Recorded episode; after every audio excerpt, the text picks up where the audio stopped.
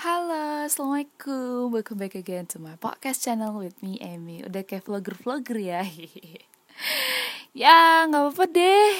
Ya, yang penting seneng deh, Mi. Akhirnya kita sampai juga di part 7, aka episode terakhir di 7 Essential Life Skills. So, let's talk about this one.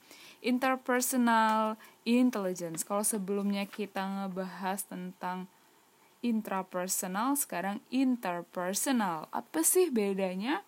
So, kalau misalnya intrapersonal ngebahas tentang loving yourself, maka kali ini kita akan mencoba untuk understand someone else and try to love them. So, interpersonal intelligence ini sendiri itu kemampuan seseorang untuk mengerti maksud, motivasi, tujuan, dan hasrat orang. Oke, kita ulang ya guys. So, ini adalah kemampuan seseorang untuk mengerti maksud, motivasi, tujuan, dan hasrat orang lain, serta secara konsekuen bekerja efektif dengan orang lain walaupun semua tidak begitu tampak. So, ini tuh kayak kalau misalnya kita punya teman, bagaimana kita bisa bersikap baik kepada semua teman-teman kita. Kan karakternya beda-beda tuh ya. Jadi kayak kemampuan kita untuk understand someone else lah, even if we hate it, but we didn't show it.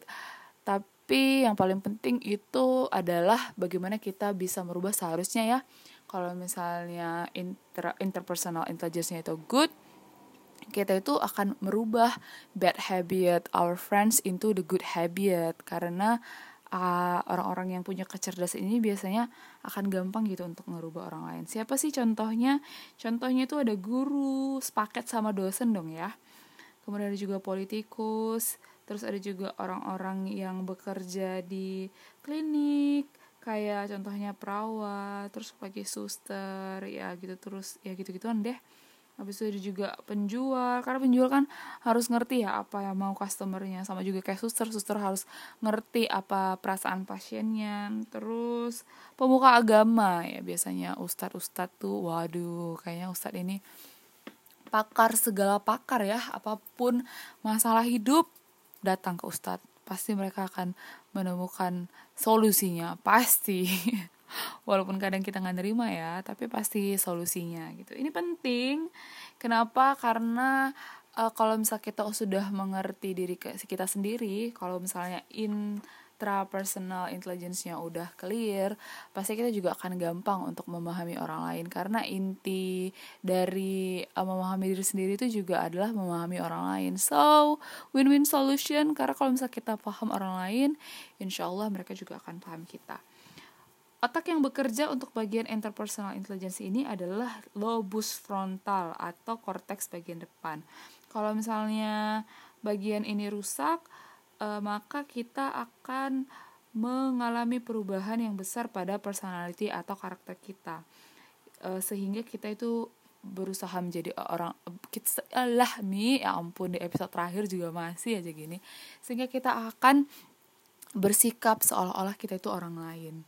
Bagaimana cara ngelatih ini? Aku juga bingung gimana cara ngelatihnya. Mungkin sering-sering kali ya dengar teman curhat, atau sering-sering memahami kalau misalnya terkadang kita tuh manusia juga, kita buat salah, sama juga kayak orang lain. Orang lain juga mungkin berbuat salah gitu. Jadi kita harus forgive, kita juga harus accept. Biasanya kalau misalnya loving yourself-nya udah clear, ini gak akan jadi masalah. Kalau misalnya kamu punya masalah di bagian ini, maka kamu harus memperbaiki kecintaan terhadap diri kamu sendiri dulu, baru kamu akan mengerti orang lain. So, that's all 7 Essential Life Skill. Akhirnya selesai juga. Thank you so much buat kalian yang udah dengerin dari part 1, part 2, part 3, sampai ke part 7. Sampai ketemu di season 3, dan kita akan ngebahas di season 3. Ntar kita akan ngebahas tentang random topik sih, apa aja. Kalau kamu ada topik yang pengen dibahas, boleh silakan DM di Instagramnya aku @eemmikk_. Thank you, bye-bye.